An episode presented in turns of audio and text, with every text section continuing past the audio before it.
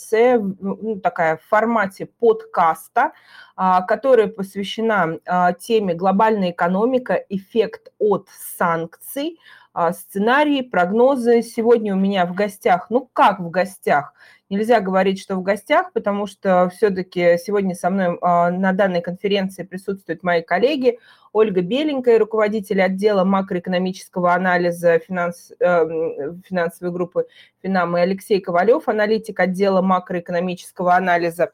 Здравствуйте, коллеги, поздоровайтесь, пожалуйста, что все слышно, все хорошо. Здравствуйте. Все отлично, Ольга, Алексей. А, приветствую всех. Ну что ж, э, ну что ж, дорогие друзья, начнем мы. Э, эм, сегодня у нас будет следующим образом делиться наша конференция. Ольга у нас будет освещать основные экономические вопросы, Алексей будет рассказывать нам о состоянии долгового рынка, Ольга, а, большое вам спасибо за эфиры, которые вот от чистого сердца, я думаю, что меня поддержат и а, слушатели наши сегодняшние, да, пользователи Финама сайта. Мы вас наблюдали в этом месяце, да, в марте, в марте месяце не только на страницах Финам, но и у вас были очень замечательные яркие выступления на телеканале РБК. Спасибо за четкую позицию, которая помогает нам а, сориентироваться а, в рыночных различных а, движениях. Но, тем не менее, вопросы остаются, вопросы связанные с тем, что не только санкции влияют на российский фондовый рынок, на российскую экономику в целом, да, но и хотелось бы узнать у вас, как сказывается конфликт текущий и санкции против, э, против России не на России, а именно на мировой экономике. Да, Юля, спасибо.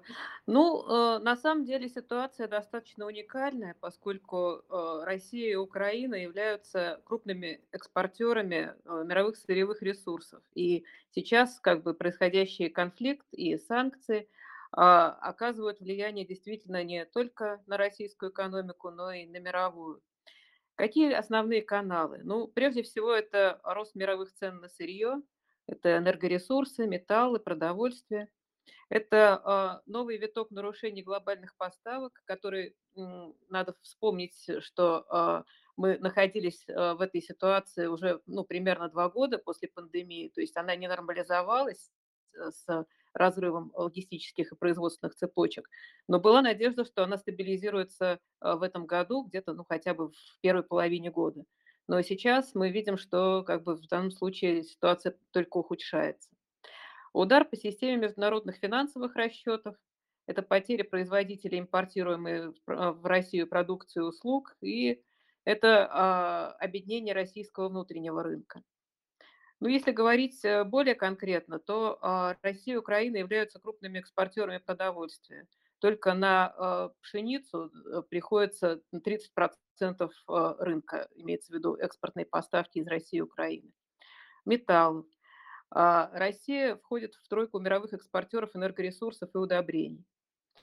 Перебой в поставках из-за военных действий на Украине, санкции и нарушения логистических цепочек вследствие отказа многих зарубежных компаний приобретать и перевозить грузы из России в Россию, а также финансировать и страховать эти сделки – привели к резкому росту цен на сырье э, с начала года. К тому же рынки опасаются усиления дефицита сырья вследствие новых возможных санкций и ответных мер. Так вот, не далее, чем вчера, Еврокомиссия предложила пятый пакет санкций, который сегодня будет обсуждаться. И там содержится отказ от импорта угля из России на 4 миллиарда евро, запрет захода российских судов в европейские порты, за исключением перевозок продовольствия и энергоресурсов, а, и так далее. Так сказать, запрет на а, автоперевозки российских и украинских компаний в Европе. Вот. И кроме того, Еврокомиссия заявила, что планирует работать над снижением импорта нефти. А, ну, на самом деле, основной скачок цен на нефть отмечался в конце февраля, начале марта. Тогда по многим товарам нефть, газ, никель, пшеница были обновлены многолетние максимумы. С тех пор динамика стала более разнообразной направленный, ну, цены на энергоресурсов, в частности, за последний месяц заметно скорректировались вниз. Но тем не менее в сырьевых товарах сохраняется геополитическая премия. По поводу проблем с поставками, ну вот совсем недавно, 1 числа, вышел отчет SP Global, это бывший маркет, которая показывает, что число опрошенных компаний, отмечающих дефицит поставок, увеличилось до максимума за 4 месяца и близко к к абсолютному рекорду.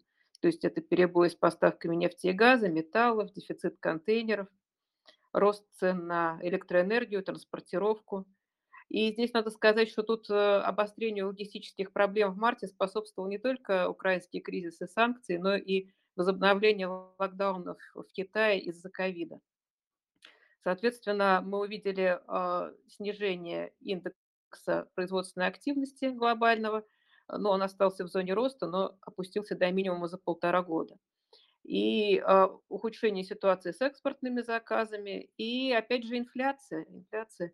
Индексы э, производственных затрат и отпускных цен – это опережающие индикаторы инфляции, которые мы видим на PMI – ускорили рост и росли темпами значительно выше среднеисторических.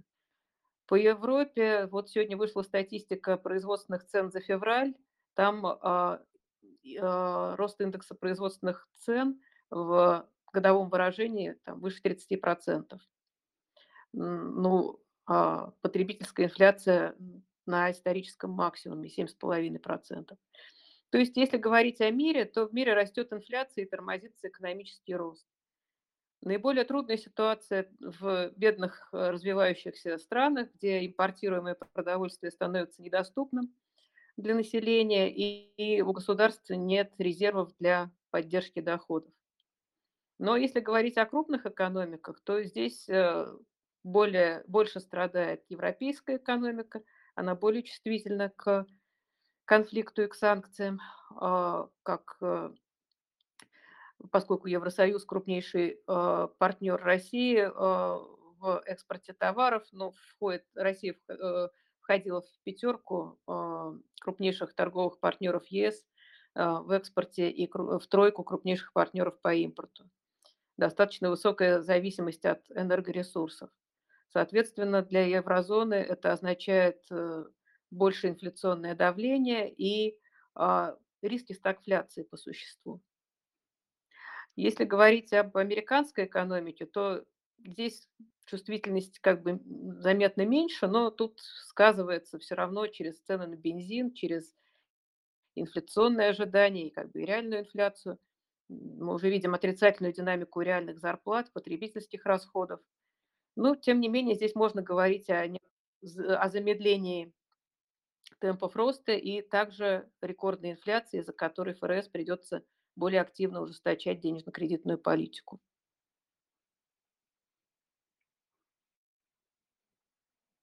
Да, Юлия. А, да, Ольга, благодарю, э, благодарю. Ольга, то есть эм, можно сказать, что мнение обывателей, которые считают, что от всей ситуации, которая сейчас происходит, больше всего выигрывает США, оно абсолютно не оправдано? Ну, США, может быть, меньше проигрывает, как бы, чем Европа, да, если говорить о стратегической какой-то перспективе, то теоретически США могут выиграть там от передела энергетического рынка. Например, Европа говорит о том, что собирается ускорять э, снижение от энергетической э, зависимости от России. И понятно, что здесь альтернатив не так много. Это э, сжиженный газ там из Америки, из Ближнего Востока. То есть Америка ну, может выиграть, так сказать, на этом направлении. Но если говорить глобально, то скорее сейчас, в общем-то, проигрывают все. Если говорить, кто может стать бенефициаром всего этого, то здесь может быть скорее азиатские страны, там тот же Китай. Вот, а угу. так не сказала бы, что Америка выигрывает. Просто, просто несмотря на все санкционное давление, на все риски, некоторые биржевые трейдеры, они все-таки стремятся сейчас а, а, больше на зарубежные площадки, в частности на рынок США, а, наверное, было бы логичнее обратить а, взоры на тот же Гонконг, да, то есть э, если есть доступы, как у квалифицированных инвесторов. Хорошо, мы учтем этот момент, но а кто-то хочет пересидеть это время в облигациях. Алексей, а, к вам вопрос. А, мы с вами ожидали, что после того, как торги откроются, а, у нас доходности по российским даже коротким облигациям, а уж не говоря о длинных, будут 18-20%, насколько я помню, но нам таких цен не дали, и поэтому в ожидании акций, в ожидании разрешения ситуации очень тяжело сейчас выбрать что-то на долговом рынке. Опишите, пожалуйста, ситуацию, что у нас с долговым ры- рынком сейчас происходит, и также вы, как и я, были разочарованы э, высокими ценами на облигации. А, да, Юля действительно ожидалась э, по коротким ОФЗ где-то на, на уровне ключевой ставки, которая сейчас 20% доходности ожидались. А по длинным, наоборот, ожидалось, в общем, ниже, да, то есть там где-то в районе 16-18%. А реальность оказалась более чем радужная, оптимистичная. Особо, а, какой был фактор не учтен? Ну, не только мной, да, как я понимаю, был консенсус. Некоторые даже говорили о том, что короткие УФЗ там должны 25 стоить по доходности, что, в общем-то, было всего там 1-2 дня, где-то 17%, после этого началось их снижение, вот сейчас они где-то 15% короткие УФЗ, да, по доходности. Значит, какой был фактор не учтен? Ну, понимаете, особо инвестировать-то некуда людям. Вот, оказалось, э, еще, АФЗ же открылись даже еще раньше, чем акции наша торговля, ну, куда ты будешь инвестировать? Ну, вот вклады у тебя есть, можешь вклад открыть. Вот ОФЗ. И, в общем, это привело к тому, что доходности оказались гораздо ниже. То есть сейчас, вот на текущий момент, э, доходность ОФЗ с погашением в июле этого года составляет 15%. То есть, иными словами, в рынке уже, в рынке ОФЗ уже заложена ключевая ставка в июля месяце, да, где-то на 5%, 5 процентных пунктов ниже, чем она есть сейчас. Ну, оптимистично, возможно, так и будет. В общем, вполне вероятный сценарий, потому что, видите, все-таки рубль ЦБ ну, удалось стабилизировать. Будем смотреть за развитием ситуации, но возможно и так, что, в общем, 15% летом по ключевой ставке вполне вероятный сценарий. Что касается дальних ОФЗ, понимаете, вот рынок облигаций, он ну, у вас есть вклад, вы можете пойти открыть вклад по 18%, по 19%. Какой вам смысл идти покупать короткую, да, краткосрочную ОФЗ с доходностью 15%? Нет смысла никакого, да? Поэтому, в общем-то, в облигациях всех интересует на самом деле, вот если так говорить серьезно, да, один вопрос. Когда надо покупать длинные облигации, то есть длин, долгосрочные облигации. Для чего? Для того, чтобы заработать не только купон, а заработать еще э, на ценовом движении вашей облигации. Да? Чем ниже доходность, тем выше цена. А, и вот на этот вопрос, основной вопрос, э, я вам так скажу, что вот на самом деле сейчас уже можно открывать позиции в долгосрочных облигациях. Конечно, было бы лучше, если бы сейчас долгосрочные облигации стоили не 12% доходности была, а, скажем, 16%. Было бы вообще просто супер ситуация. Но сейчас имеем то, что имеем. Да? Продавили кривую по доходности вниз, большой спрос, вкладываться особо некуда, рубль стабилизировался, все хорошо, и вот его продавили. А, конечно, было бы лучше, чтобы она там 15-16. Ну, имеем то, что имеем. Ну вот. И, в общем-то, в какой-то долгосрочной перспективе вот эти ставки, даже 12% по долгосрочному ФЗ, ну, они видятся немного повышенными. Да? То есть через год, через полтора года, скорее всего, дальний, дальний кусок кривой ФЗ, дальние выпуски, да, они должны быть ниже по доходу. То есть возможность заработать нечто большее, чем купон. Интересное мнение. Вы фактически немножко сломали мнение, которое у меня сформировали другие аналитики, да, не только наши финансовские. А, потому что, ну, вот многие объясняют ситуацию таким образом. А, берите сейчас дальний ОФЗ, через 3-4 года вот эта ставка 13%, там почти эффективная ставка тоже не намного больше, 13,5-14%.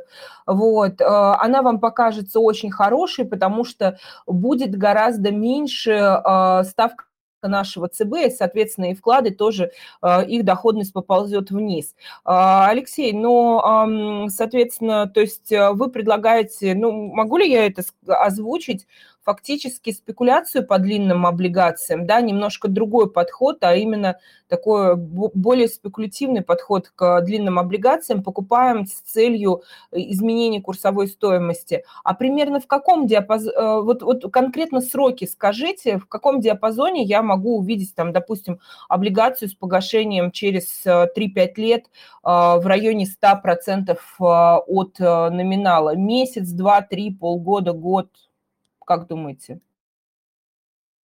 А, ну, Юля, понимаете, конечно, да, этот вопрос, это вопрос вопросов. То есть, как бы, ну, сейчас, видите, даже сложно, сложно сказать не то, что ключевой ставки, а сложно дать прогноз по инфляции. Какая инфляция у вас будет через год? Вот на 6 апреля 2023 года. Какая ключевая ставка будет 6 апреля 2023 года? А уж какие ставки будут долгосрочных бумаг, в которых вы сейчас, сегодня откроете позицию, и год будете ждать, чтобы из них выйти, да, и, и заработать купоны и повышение цены. Ну тут уж, понимаете, ну, я могу сказать, ставки будут 10. Великолепно. Но на этом я вас вообще 10, а почему не как сейчас, 12? А почему не 15? Ну, вот это вопрос вопросов.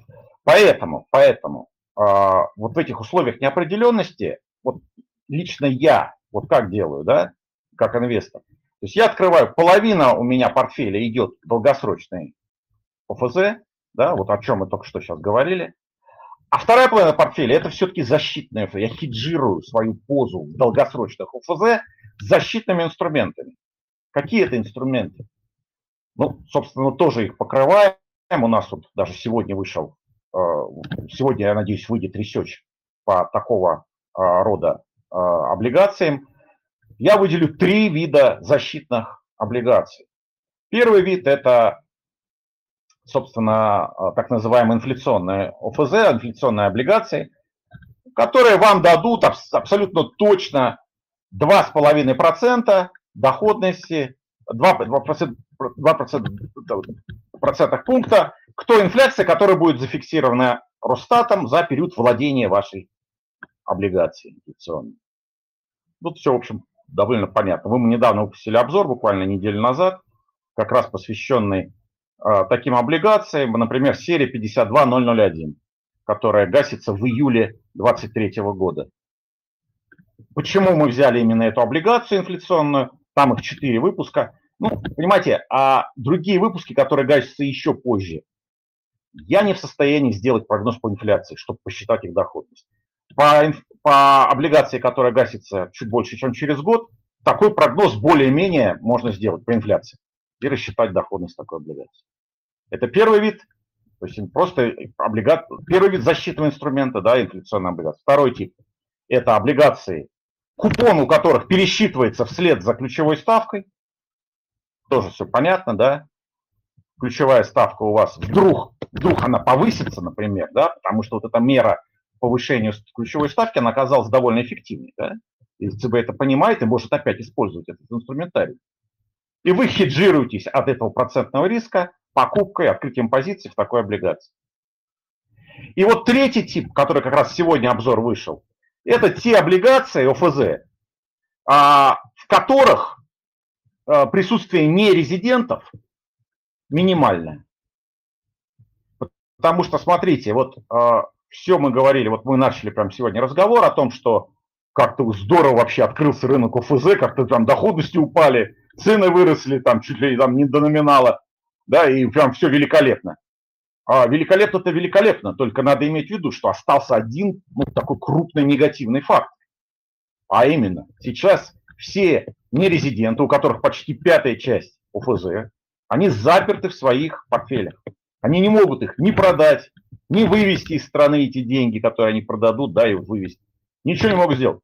Но рано или поздно их выпустят, ну, через год выпустят, через полтора. И вот как бы третий вид ОФЗ – это те ОФЗ, где их меньше всего, этих нерезидентов. Вот тоже своего рода защитный инструмент. Сегодня, вот я надеюсь, у нас выйдет research или завтра.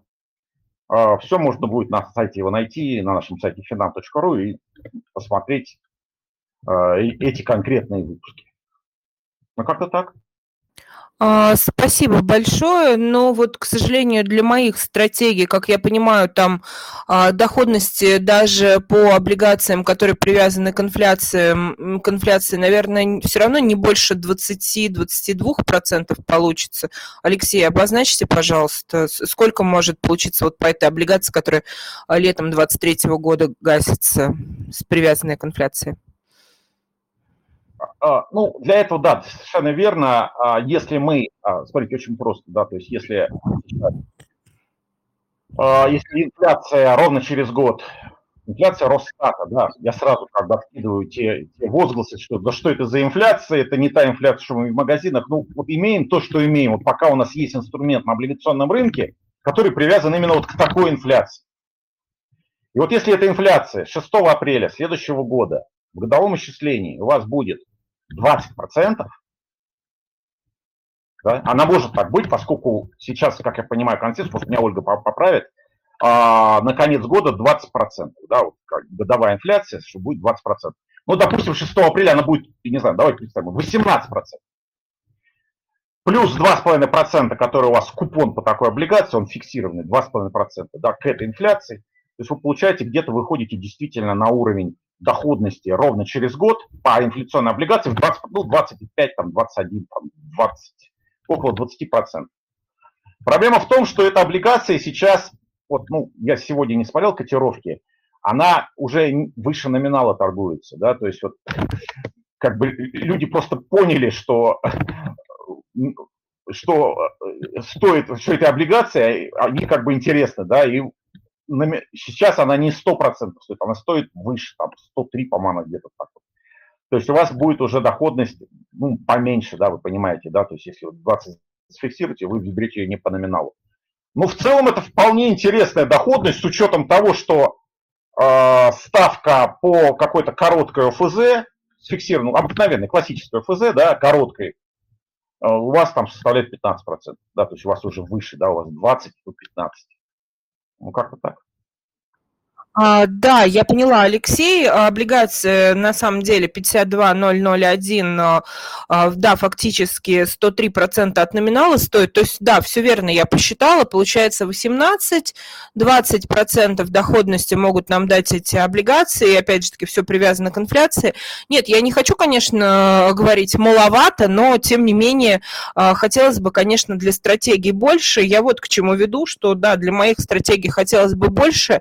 Соответственно, Соответственно, если а, на рынке США, как Ольга нам уже сказала, а, тоже ожидается, в экономике США, да, тоже ожидается а, потрясение и стагнация. На рынке облигаций доходность может быть, как говорит Алексей, помогут нам справиться с основной частью инфляции, но вот хотелось бы все-таки не только сохранить капитал, но и заработать. Ольга, но ну, для этого мне надо тогда понимать, можно ли мне пойти э, на рынок российских акций, а для этого мне нужно понимать следующий момент. Давайте-ка еще раз, мы много об этом говорили, но все-таки для наших э, слушателей э, давайте обозначим, а что происходит сейчас с экономикой России. Я знаю, что в ближайшие дни будет опубликована стратегия компании Финам э, по, э, по экономике нашей наши зарубежных стран, и я думаю, что вы уже готовы э, ну, как небольшой пресс-релиз сделать. А, и, собственно говоря, давайте еще раз и повторим, и обозначим. Может быть, Ольга, даже знаете, как сделаем? Может быть, сделаем какое-то интересное сравнение, что мы думали на начало года в стратегии, и какие-то, может быть, яркие вехи, вот что кардинально вообще изменилось, потому что я думаю, что многие наши слушатели внимательно следят за, наш, за публикациями наших стратегий, и чтобы они вот особо обратили внимание, что вообще кардинальным образом изменилось а, с того момента, когда мы, по-моему, в декабре представляли нашу стратегию на первый квартал 2022 а, года. Ольга? Да, Юлия, ну действительно, тренд был сломан. То есть э, январь-февраль, те данные, которые опубликованы Росстатом сейчас, они показывают достаточно хорошую картину продолжающегося такого инерционного роста, восстановления, который происходил в, э, прошлом году.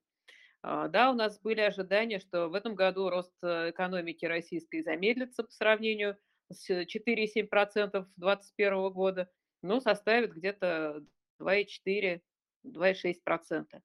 А, соответственно, по инфляции ну, тоже были совершенно другие ожидания, чем то, что мы видим сейчас. А, к сожалению, слом произошел, а в статистике он еще не отражен. То есть мы сейчас видим только первые сигналы того, как это э, отражается на экономических показателях. Финансовые -то рынки все отыгрывают быстро. То есть и курс э, рубля, и инфляция, которая публикуется понедельно Росстатом, тут все было видно уже достаточно быстро. А вот, э, опять же, в последние дни вышли данные PMI, а, которые а, отражают индексы э, производственной активности, индекс активности в сфере услуг. Они основаны на опросах менеджеров компаний. Фактически это первые показатели спада экономической активности в марте. Мы видим, что э, PMI Manufacturing рухнул до минимума с весны 2020 года. Ну, глубина спада пока еще меньше, чем э, в, то, э, в начале пандемии весной 2020 года, но тем не менее это, это очень резкое падение. В сфере услуг это тоже, э, значит, 44,1 э, это по производственной активности, 38,1 это по сфере услуг, а 50 пунктов это граница, которая отделяет рост деловой активности к предыдущему месяцу от спада. То есть, а, что, собственно, произошло? Резкое снижение производства, новых заказов, а, рекордный за всю историю наблюдений спад экспортных заказов, снижение, темпы снижения занятости максимальные за почти два года, удлинение сроков поставок до максимума, а, то есть, соответственно, никто ничего не возит, плюс ажиотажный спрос со стороны потребителей в ожидании, что сейчас все западные бренды уйдут из России и поставки комплектующих закончатся. Все это привело к тому, что проблемы э, с пополнением складских запасов, как сырья, так и готовой продукции.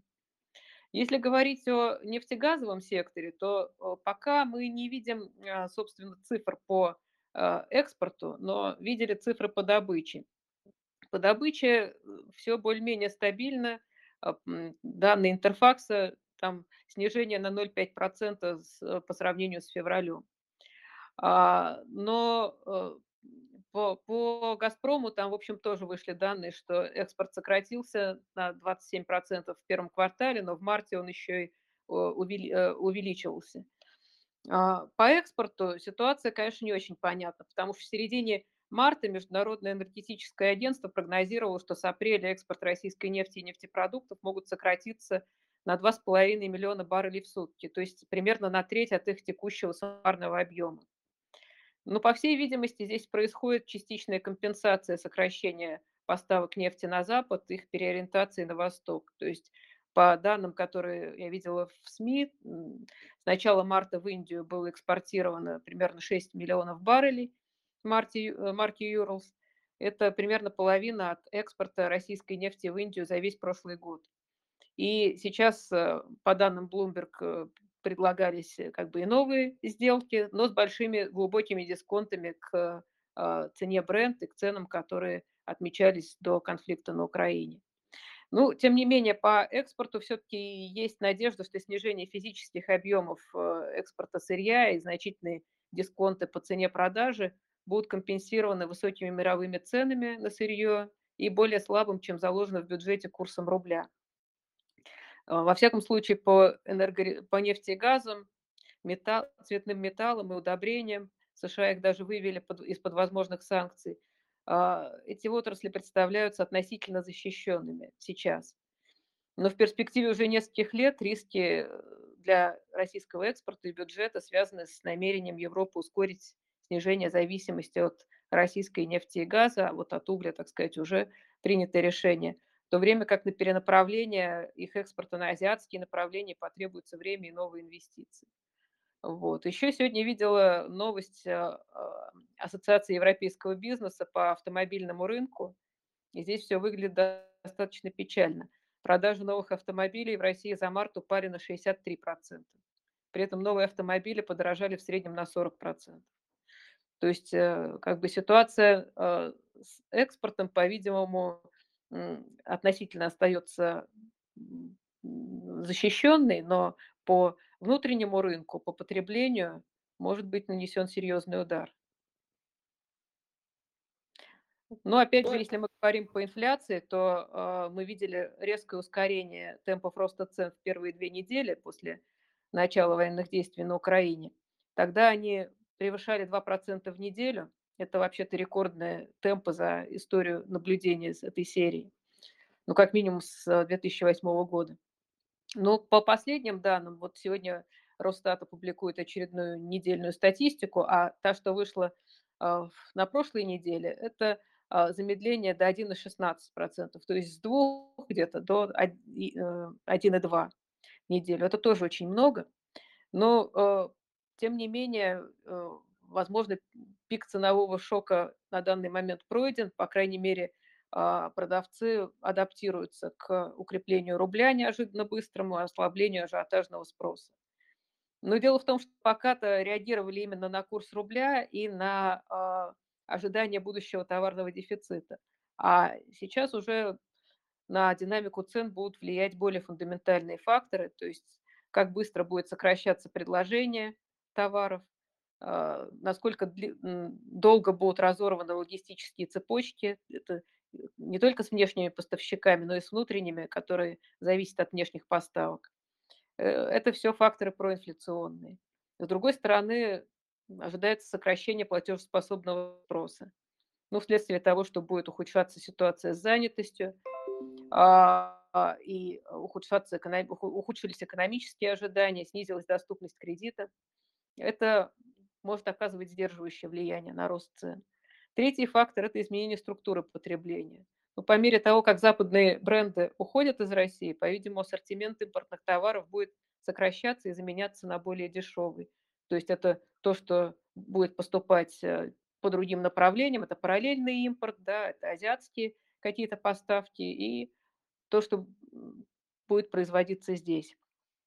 Но стоимость этих товаров, э, по крайней мере импортных для потребителя, может вырасти все равно из-за увеличение транзакционных издержек на новые поставки э, в условиях санкционных и логистических ограничений. А, то есть, по нашим оценкам, в марте инфляция может приблизиться к 17% в годовом выражении, в апреле 20%, а по итогам года составить 20-25%.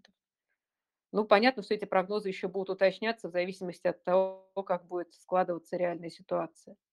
По э, экономике, по-видимому, вот как бы по марту Э, мы увидим небольшой еще спад, потому что э, был всплеск потребления, и это оказывало поддерживающее влияние на э, экономическую активность. Но во втором квартале, наверное, будет максимально сильная просадка динамики ВВП, а дальше, дальше будет видно, насколько удастся заместить выбывающие поставки из других источников. А, благодарю, Ольга. Достаточно тяжело, да, сейчас предсказать, какая отрасль меньше пострадает в России, какая отрасль ну, может... Более, Юля, более или менее, так сказать, мы э, сейчас прикидываем, какие отрасли могут больше пострадать, какие меньше.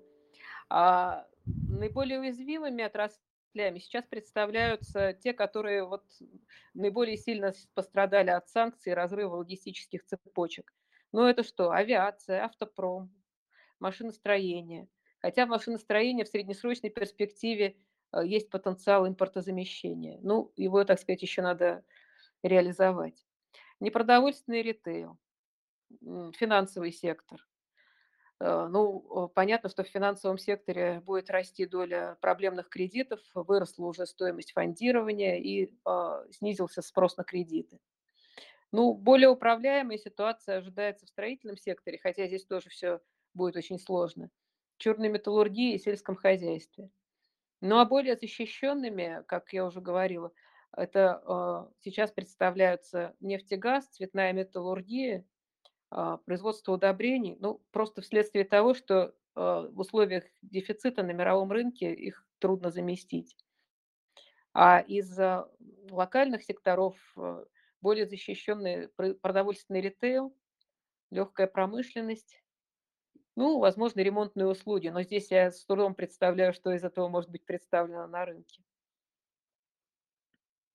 А, да, я поняла, наверное, даже неправильно выразилась, не то чтобы сложно предсказать, а видно на текущий момент, а вот э, перспективы, как будут развиваться, я веду к тому, что э, как-то, наверное, проще управлять э, инвестиционным портфелем, когда там есть не только отдельные акции, а, наверное, все-таки индекс на инвестирование. Ну, на, на текущий момент оно возможно только через инструменты срочного рынка, и не только, я имею в виду спекуляции, но, может быть, там какой-то средний срок и долгосрок. Вот, еще в конце прошлого года полов... треть портфеля я перевела под эту тематику, но, тем не менее, а, идей все равно, а, даже те, которые озвучила Ольга, не хватит мне, чтобы полностью а, реализовать свои стратегии. Соответственно, Алексей, вернемся к вам, и с учетом того, что выше сказала Ольга, я думаю, что все-таки идея с дальними облигациями, попыткой заработать на изменении их курсовой стоимости все более и более привлекательной становится. А, скажите мне, пожалуйста, я новичок на этом рынке заработка именно на курсовой стоимости облигаций. Я достаточно успешно в 2014 году купила наш государственный долг в ОФЗ 26212 за 50% по номиналу. Но вот честно сказать, сейчас, если бы такое случилось, я бы на это не решилась. Скажите, а, Алексей, совет дайте новичку на рынке облигаций, который покупает их не с целью консервативной, а более спекулятивной, что нельзя делать вообще ни в коем случае?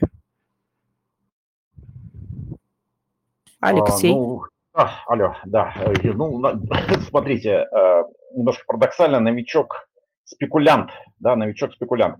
Ну, смотрите, я бы все-таки э, не рекомендовал, особенно сейчас, сейчас свою мысль объясню, э, идти в какой-то сильно высокодоходный сегмент. Да, то есть выбирать э, бумаги, у которых доходность там выше 30%, э, именно наших высокодоходные рублевые, да, то есть компании, компании, которые выпускают такие вот облигации. Почему? Объясню. Казалось бы, 35%, а, ну, здорово вообще, да, то есть супер доходность. А, но, понимаете, а, если бы сейчас вот все было как раньше, вот вернуться сейчас в январь месяц, и 25 было бы здорово, это было бы интересно, и, может быть, даже было какую-то аккуратной рекомендации давать. Но сейчас, да, происходит трансформация вот к этой новой реальности, и э, не совсем понятно, а, насколько, насколько эмитенты вот таких облигаций, насколько они адаптируются к этой реальности. Иными словами, смогут ли они оплачивать вам купоны по той облигации, которую вы купите, да, вот их облигацию, и обслуживать свой долг надлежащим образом. Вот. Могут ли они рефинансировать свой долг? Э, не очень понятно, да, не очень. При этом а, вот приходится сейчас читать, что, ну вот смотрите, экспортер, это компания-экспортер, все будет хорошо. Да вы знаете, что-то как-то я смотрю, что и экспортеры тоже непонятно, что с ними будет. Да, то есть сейчас эти все эмбарги и прочее. А, поэтому вот новичку бы, новичку бы я бы все-таки высокодоходный сегмент бы, ой-ой-ой, все-таки туда бы а, не, не сувался, не сувался. Что, что, ОФЗ, да, все говорят, маленькие доходности по ОФЗ, там, да, а, но по ОФЗ кредитный риск, он нормальный, он как бы ограниченный, да, поэтому здесь вот вам при инвестировании приходится смотреть как, на, на соотношение доходности и риска. То есть вот вы смотрите на какую-то облигацию э, и начинаете думать, так, сколько она дает мне премию КФЗ, ее доходность. Вот там торгуется, скажем, там доходностью 300 базисно, ну, 3, 3 процентных пункта КФЗ. КФЗ такой же вот, погашение такого же срока. И вот вы начинаете размышлять, так, окей, вот сейчас новая экономическая реальность, вот этот эмитент этой облигации, который предлагает 3% сверху КФЗ, он в состоянии обслужить свой долг? Да, в состоянии. Он там, допустим, какой-то экспортер, там, да, но на который эмбарго не наложит. У него там низкий долг, э, хорошая ликвидная позиция, много кэша на балансе, да. И, вот, и он дает 3% пункта. Вот такая облигация интересна. Но если он дает 3% пункта, а его долговая, долговые рейтинги, да, они низкие, и непонятно, что с ним будет, я вот такую облигацию не брал бы, да, то есть вот смотреть на коэффициент доходность, риск, да, по любой облигации, которую вы хотите купить. Ну и не суваться, еще раз повторю, в какой-то сильно высокодоходный сегмент. А, благодарю, спасибо большое. Дорогие друзья, сегодня а, смотреть, какие итоги нанесли, так скажем, уже насколько повлияли на глобальную экономику и на экономику России а, уже действующие санкции. Мне помогли э, сегодня мои коллеги Ольга Беленькая, руководитель отдела макроэкономического анализа финансовой группы Финам, и Алексей Ковалев, аналитик отдела макроэкономического анализа. А, Финам а, Ольга у нас рассказала об основных э, экономических аспектах, Алексей нам закрыл вопрос э, долгового рынка. Дорогие друзья, мы все ждем а, выход нашей стратегии а, в ближайшем будущем компании Финам на второй квартал. Публикуется она традиционно в разделе, ну, на сайте Финам.ру в разделе новости компании, аналитика, обзор рынков. Думаю, что там еще более подробно вы сможете получить получить информацию. Всем большое спасибо за внимание. Благодарю спикеров а, за эфир. Есть о чем подумать. И, собственно говоря, надеюсь, что в будущем даже какие-то сложные экономические категории сегодняшним примером нашим а, слушателям будет э, удобнее воспринимать для собственных инвестиционных стратегий. Друзья мои, давайте постараемся в настоящей ситуации сберечь наши капиталы, ну, а заработки будем надеяться, что наступят э, лучшие времена для того, чтобы подумать уже о каком-то обогащении, когда риски, наверное, несколько снизятся. Спасибо всем.